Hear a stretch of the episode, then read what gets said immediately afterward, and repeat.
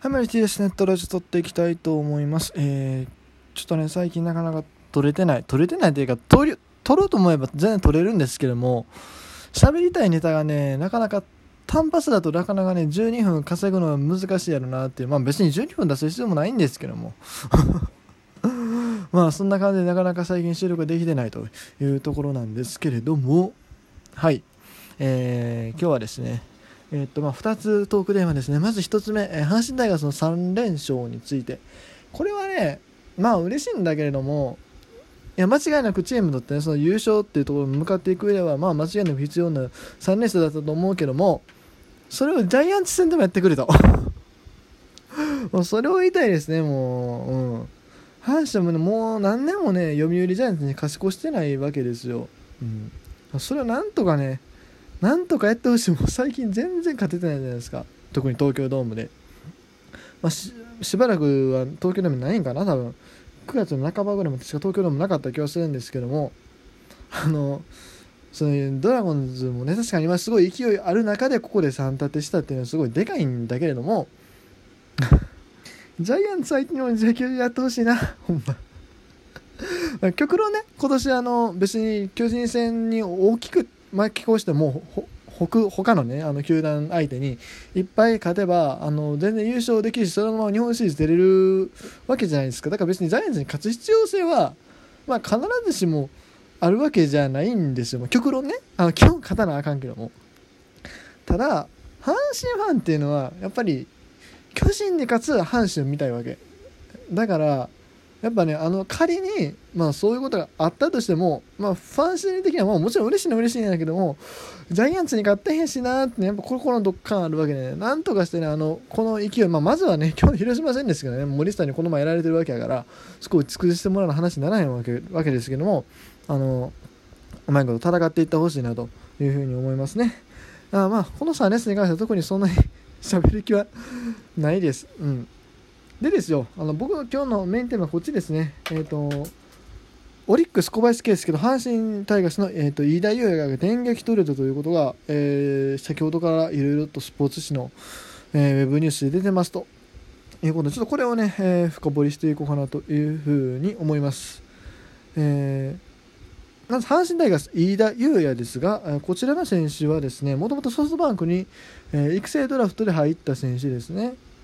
一時期はね、ホークスのリリーフの中でも、まあ、サウスポーとして、えー、すごく重要なところをやっていた時期もあるんですが、まあ、最近はね、登板機会に恵まれずということで、阪神タイガースに2年前かな、多分3年前。2018年シーズンだったと思うんですけども、えーと、阪神大学の増田龍馬とのトレードでですね、えー、やってきました。まあ、お互いね、えー、それぞれのチームが、移籍先のチームが、まあ、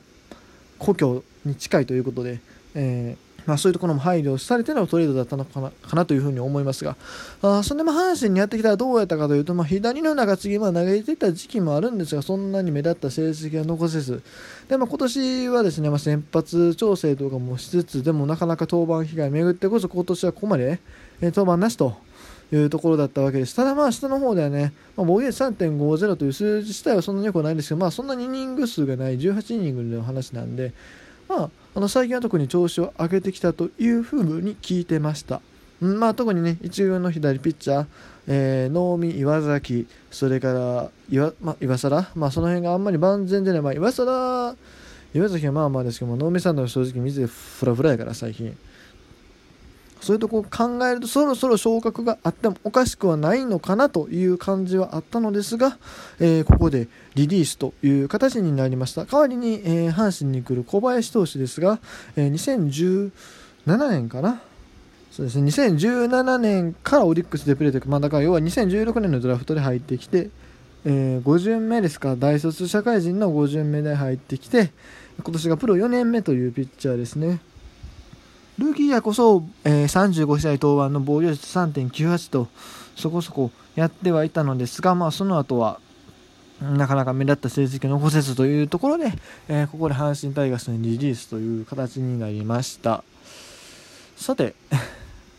このトレードなんですけどね僕ねなんかいまいちピンとこないっていうかうんまあ僕から見ると阪神側にあんまりうまみがないように感じたというか、うん、気はしますね。いやそもそもねあの2人ともそんなに1軍で実績のあるピッチャーじゃないから そもそもそもそもこのトレードはまあ結構その環境を変えてあげようみたいな意味合いが強いのかなというふうな気はしますがまあでもどちらかというとおそらく多分オリックスからお願いしてる気はしますよね。うん。まあ監督さんが変わったところですか？オリックスも。そんでまあ新しい選手も活用してやっていこうというところじゃないかなという気はします。うん、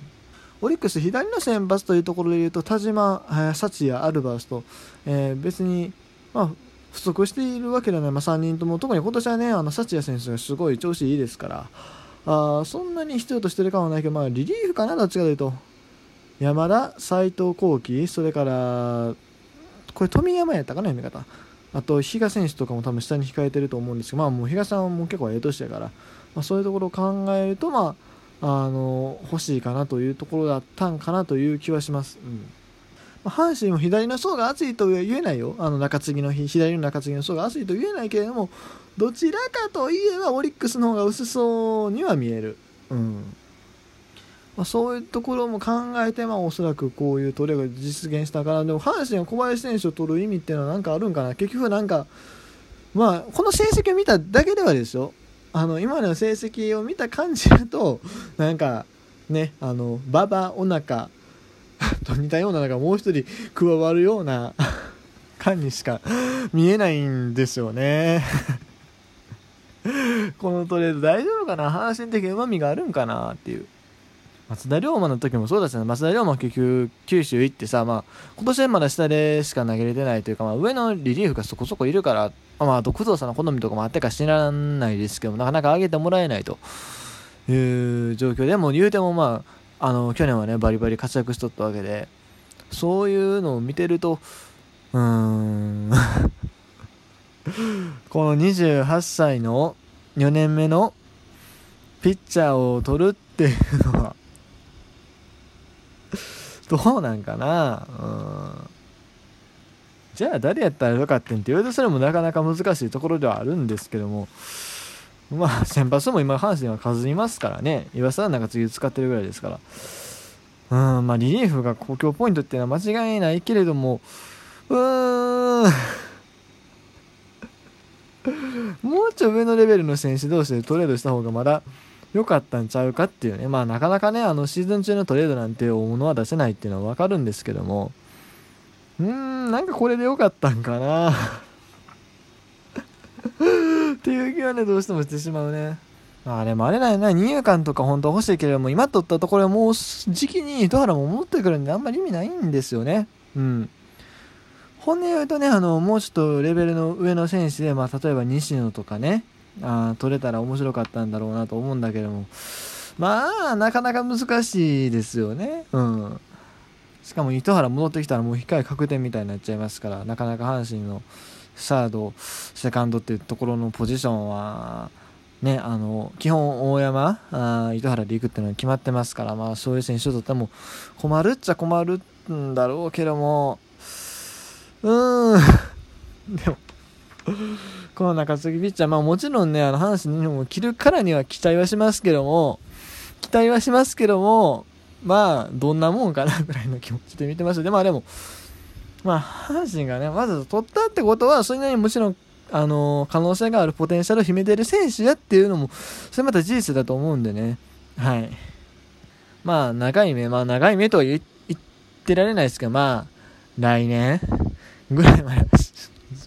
待つしかないんですかね、もう。うんまあ、こうしてね、阪神は貴重なサウスポーを出してしまったわけですけども、えー、まあ実はね、2軍の方でね、実は今、石井っていう育成のピッチャーがおりまして、彼が今、防御率1.46と非常に好調、まあ去年もね、良かったんですけども、途中からちょっと防御率悪化させてしまったっていうのがあったんで、まあこ今年もね、これから勝負かなという気はしますが、まあ、時期に支配下になってもおかしくないんじゃないですか、これ、あのサウスポー出すってことはね。あるいは、まあちょっとこの前、あの、ライナーがね、左肩直撃しとったんで、あの、どうなるか分かりませんけども、横山優也やね、元ドライチの横山優也も今、育成選手ですが、防御率2.40と2軍でいいので、まあこの2人のね、サウスポーが、あきちんといい、あの、いい状態であるっていうことも、今回のトレードの、につながったところであるのかなと思いますが、でもな、やっぱりな、うーん、飯田選手出すんやったら、もう、もうワンランク上というか、他の2野手で誰か 入管まで難しいか。うん。西野選手じゃ釣り合わへんし、じゃあ山足選手どうか。山足選手ちょっとまだ3年目仕事してくんで、もうまあまあ出てるし、ちょっと厳しいし。他結構若手が多い。あ、まあ、白崎選手。白崎、あー。白崎やったらなくはないけど、もうちょっと普通に愛感がありますよね。それもそれでやっぱり。さすがに飯田と白崎じゃってなりますよね、多分。うん、となると、まあ、年齢的なことも加味して小島周平。いやー、小島さんはね、多分ね、オリックスでコーチになるとこまで決まってると僕は思ってるんでね、コーチか、まあ、球団職員か分かりました。絶対この人、球団残ると思うんで 難しいし、外野は外野で、じゃあいるかって言われると微妙やしね。そう、なかなかいい中堅っていうのがね、あと、まあ、キャッチャーとかにいるんですキャッチャーもらってもしゃあないんでね。はあ、まあ、仕方がないんかな、まあ、このトレード。まあ、オリックス相手という前提で考えれば、まあ、これが